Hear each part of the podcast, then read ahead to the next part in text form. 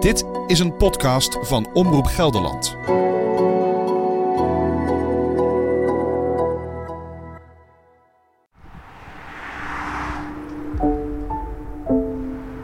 ...80 km per uur. De snelheid op de N-wegen in de provincie. Een snelheid waarmee duizenden mensen in Gelderland... ...dagelijks van A naar B naar C rijden. Maar het is ook een snelheid waarbij veel ongelukken gebeuren. 25% van alle verkeersdoden valt op N-wegen. Voor sommige van hen staan bermonumentjes langs de weg. Stille bewijzen van wat daar ooit is gebeurd. Sober monumentje. Met hout en plaatjes. Je hoort mij, Lisanne, hier langs de N303 van Ermelo naar Putten. De weg die twee dorpskernen met elkaar verbindt. Het monumentje van Randy bezorgde mij en mijn vriendin Rosanne kippenvel toen we er een keer per toeval langskwamen. Gestorven op 24-01-2016. Dus hij is 17 geworden. Ze vallen op in de berm en laten je afvragen: wat is hier eigenlijk gebeurd? In deze podcast nemen we je mee in onze zoektocht. In het verhaal van Randy, maar ook in het verhaal van Mees. Jonge jongens die niet meer thuis kwamen. En naar het verhaal van de weg. Wat is daarmee aan de hand? Dit is de podcast 80 km per uur. Aflevering 2: Het gevaar. In de vorige aflevering hoorde je de verhalen van Randy en van Mees, allebei omgekomen bij een ongeluk op de weg. Vooral het punt waar Mees omkwam blijkt gevaarlijk. Janetta, die vanuit haar woonkamer op het kruispunt kijkt, vertelde je daar al over. Je bent heel boos als het weer gebeurt. Want dan denk je, jongens, we zijn hier al zo lang mee bezig en we hebben al zoveel mensen van de provincie, van de gemeente gesproken. En iedereen zegt ja, ja, ja, we begrijpen het, ja, ja, ja, we snappen het, we doen er wat aan. Maar niemand staat hier als zo'n kind is aangereden of uh, aanbelt of je, of je ze wil helpen. Janetta woont al zo'n 15 jaar aan de weg. Vooral ochtends is het er enorm druk met scholieren die naar het Groevenbeek College fietsen. In een reportage van Omroep Gelderland werd vorig jaar de directeur van die school geïnterviewd. De meeste ernstige ongelukken die afgelopen 10 jaar gebeurd zijn in Putten zijn hier gebeurd. Elk jaar weer zijn er nieuwe leerlingen die langs gaan fietsen, die van groep 8 komen en hier over gaan steken. Uh, het zijn jonge mensen, in een groep doen ze andere dingen als dat je uh, anders zou doen. Maar ook senioren, die maken hier veel gebruik van. Dus ik maak me er ernstig zorgen over. En ook de ochtend dat we bij Janetta zijn is het druk op het fietspad. Je ziet daar al uh, scholieren fietsen. Ja. ja, dit is inderdaad, nou ja, daar komt weer een groep aan inderdaad die, die dan toch over moeten. En de terugweg is het gewoon veel ge, gefaseerder omdat ze toch verschillend uit school komen en in andere groepjes of dat scheelt. Maar ja, het is echt, s ochtends is het hier gewoon file rijden met fietsers. En je ziet dan ook die fietsers, je, ze zien er ook gewoon zo kwetsbaar uit als je nu zo vanaf hier ziet hoe grote vrachtwagens en hoe snel die er langs rijden. Ja. Oh ja, dan gaat er weer eentje oversteken en dat je alleen maar denkt, oké, okay, naar links, naar rechts kijken. Ja, ja. Daar gaat ze, hij. Ja, en nu gaat dat, hè, nu is die, steekt hij alleen over. Maar als je bedenkt dat daar nog uh, 50 tot 100 fietsers uh, omheen staan. Ja. Op de drukke momenten, dan uh, is dat echt wel gevaarlijk. Het is ook misschien eigenlijk gewoon te druk voor deze weg. Zeker die momenten, ja. Daar is die ook gewoon niet op gebouwd en zeker niet op ingericht. En, en dat is juist zo belangrijk, dat, dat de weg wordt ingericht naarmate weer gebruik van maakt. En die fietsers zijn gewoon onderdeel daarvan, zolang daar aan de overkant van de weg de school ligt. Maar ook zeker voor oudere mensen, uh, waar ook een bosbad ligt. Ja. Dus ook die gaan daar naartoe, uh, op de hei lekker gaan wandelen, je hond uitlaten. Al dat soort mensen steken ook over. Dus Ja. het zijn niet alleen maar jongeren, het, Ja. het zijn ook inderdaad uh, ouderen. Ik ben uh, Damien Ruitenga, freelance fotograaf en cameraman, uh, woonachtig in... Damien Ruitenga is 112-fotograaf en houdt meldingen over ongelukken in de regio nauwlettend in de gaten. Hij is vaak als een van de eerste ter plaatse. We spreken hem via Zoom. Uh, wij krijgen via een uh, page krijgen wij een melding via een pieper die de brandweer ook heeft. Zodra er ergens een incident is, een ongeval of een schietincident of een steekincident of een overval, zoiets. eh, dan krijgen wij automatisch eh, vanuit de meldkamer een bericht. En dan meestal gaan wij, als wij denken van dit is interessant, dan gaan wij die kant op. En heb jij het idee als je dan een melding binnenkrijgt over de N303 of de N798 dat je denkt, oh, daar gaan we weer? Als ik weer een uh, melding krijg uh, van deze weg, heb ik wel het idee, oké, daar gaan we weer. Uh, het is wel een drukke weg, waar regelmatig wat gebeurt. En als daar wat gebeurt, zijn het vaak ook wel de ernstigere ongelukken. Het zijn vaak fietsers die, ehm, die geschept worden door automobilisten. Die tussen Ermelo en Putten rijden. Vaak merk je toch dat daar ehm, fietsers niet goed opletten of iets dergelijks, waardoor er een foute inschatting gemaakt wordt. En dat daar ongelukken door ontstaan. En Damien, als jij daar dan naartoe rijdt, wat, wat tref jij dan aan na zo'n melding? Vaak zijn het dan fietsers. Dan zie je een fiets liggen en een gewond persoon. Een auto, die 9 van de 10 keer hebben ze een kapot vooruit. Waaraan je ziet dat ze ook wel geschept zijn. Vaak ook wel chaos, mensen die uh, wel in paniek zijn. Want ja, ook bewoners eromheen die dan weer een ongeluk daar hebben meegemaakt. Dus ja, die hebben wel zoiets van, oh, dan is het weer een ongeluk. En staat de weg uh, onder jou en je collega's bekend als berucht vanwege de vele ongelukken? Uh, ja, ik denk het wel. Als daar een ongeluk gebeurt, zijn het niet de, de kleine ongelukjes meestal. Uh, vaak is het wel dat als daar een ongeluk gebeurt op die weg, dat we wel gelijk zoiets hebben van, oké, okay, dit kan wel weer eens een flink ongeluk zijn. Of een ernstig ongeluk met ernstige gewonden ik denk dat, dat, dat dit echt wel een weg is wat bekend staat bij ons. De weg wordt dus niet bepaald als veilig ervaren. Maar zijn die ervaringen terecht? Om dat te onderzoeken nemen we contact op met Veilig Verkeer Nederland. Deze organisatie zet zich in voor de aanpak van verkeersveiligheid. Misschien heb je onlangs nog van ze gehoord toen ze pleiten voor een lagere snelheid op 80 kilometer wegen. De maximumsnelheid op provinciale wegen in Gelderland moet omlaag van 80 naar 60 km per uur.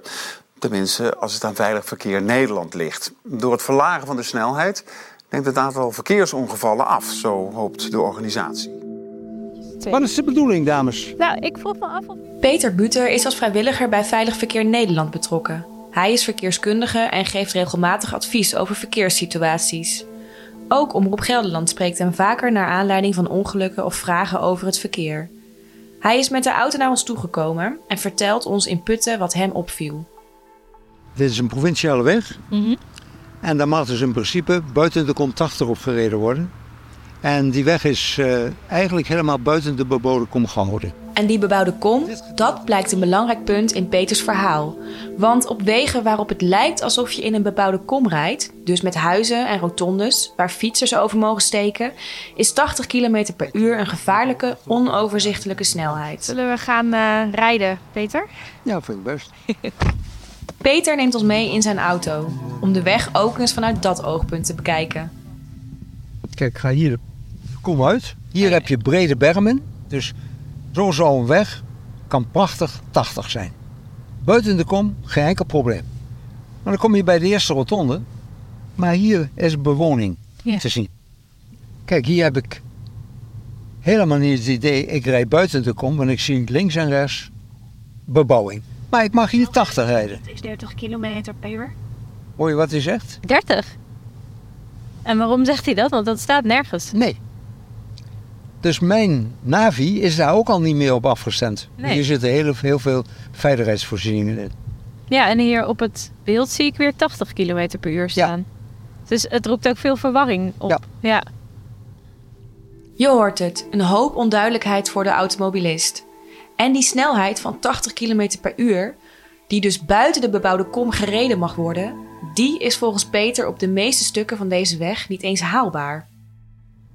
En dan zou ik hem op 80 zetten. En daar is het volgende obstakel alweer. Moet eens kijken. Dan rijd ik 80, hè? Door een bocht. Ja. Ik vind het volstrekt onverantwoord. Rotonde af. Bushalte, waar ja. mensen de weg zo over kunnen steken. Omdat ze daar wonen toevallig. Kijk, maar hier ook. Ik zit, zit 200 meter tussen twee rotondes. Ja. En ik mag 80 geven. En ik mag nog inhalen ook. Ja, het is, het is, uh, ik vind het gewoon te bizar voor woorden. Peter is er duidelijk over. 80 km per uur is gewoon te hard.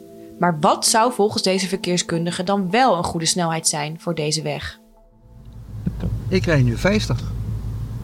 Ja, Nou, prima er staat snelheid. niks mis mee. Nee, als je het mij vraagt niet. En je rijdt veel rustiger. Ik heb duidelijk goed zicht op eventueel fietsverkeer wat toch voorrang neemt. Ja. Je krijgt een veel rustiger verkeersbeeld. En waar het kan, mag het heus wel wat harder van Peter.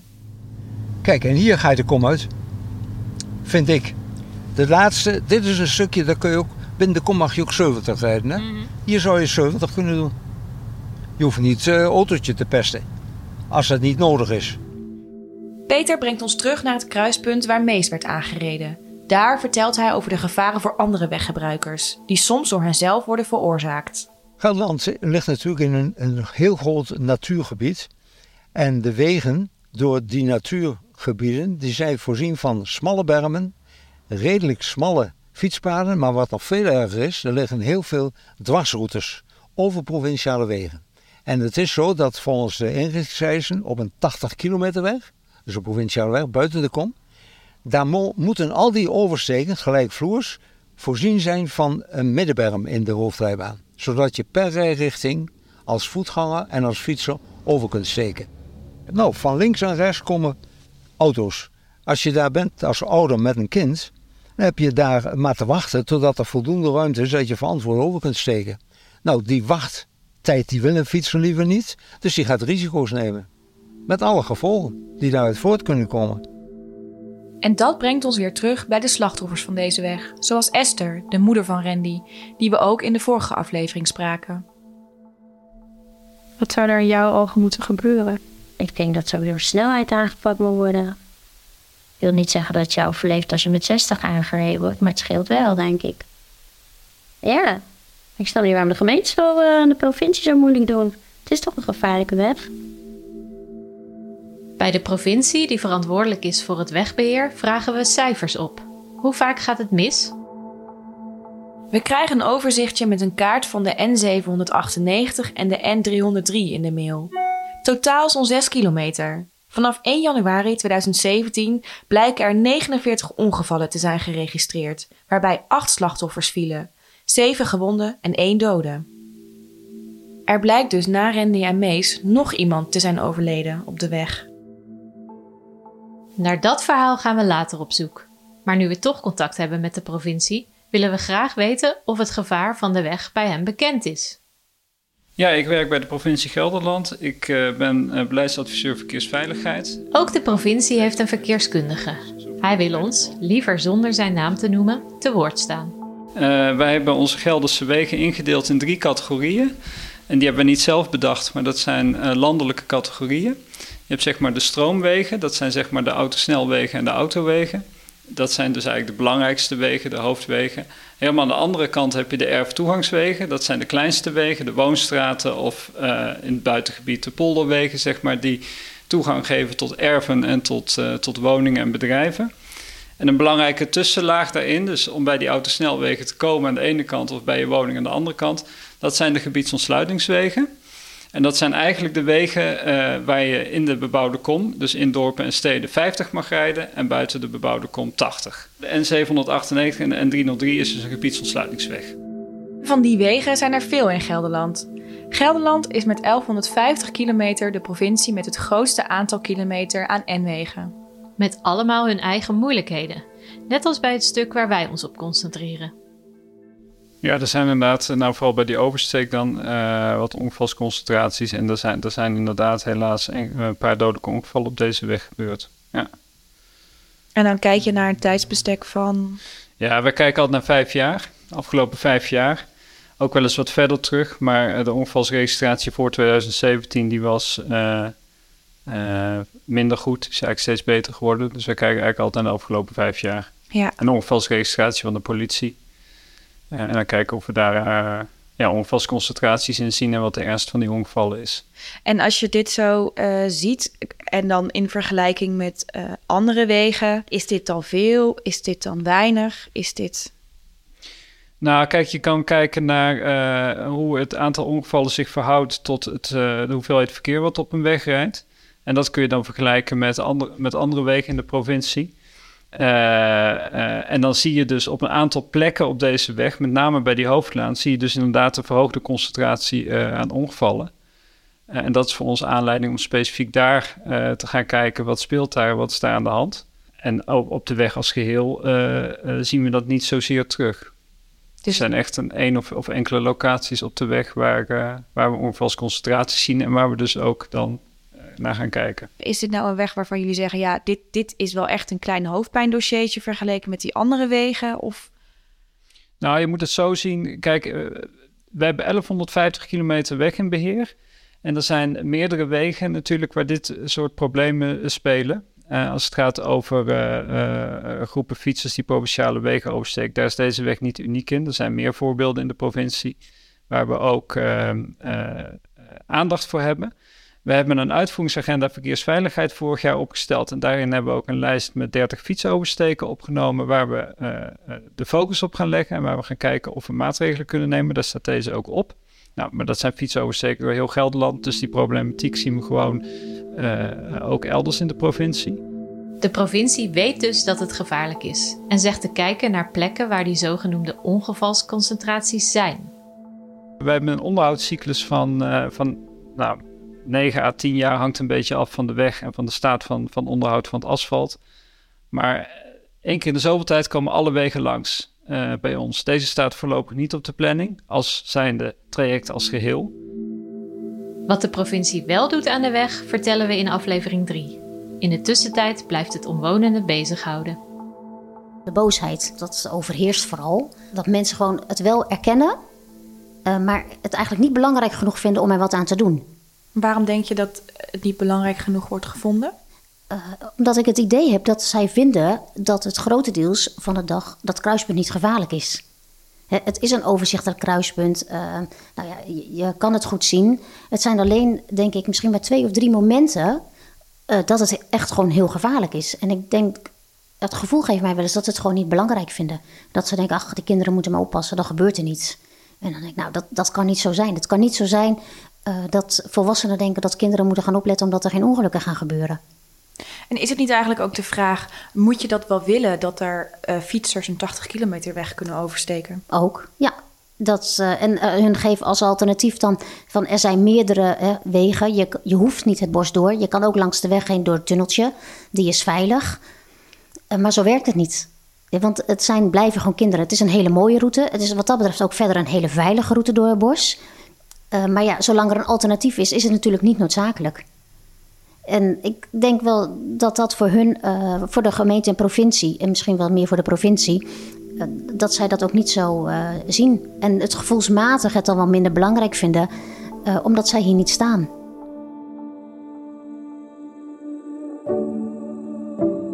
De zoektocht in deze podcast begon met een bermonumentje. We leerden ondertussen meer over de weg en over waar het gevaar precies vandaan komt. Daarover meer in de volgende afleveringen, waarvan je er de komende maand elke week één in je podcast-app vindt.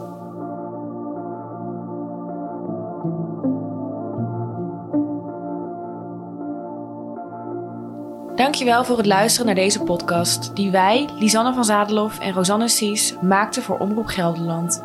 We kregen hulp bij het monteren van Gedo van der Zee. Wil je iets aan ons kwijt naar aanleiding van deze podcast? Stuur dan een mailtje naar omroep.gld.nl onder vermelding van podcast 80 km per uur.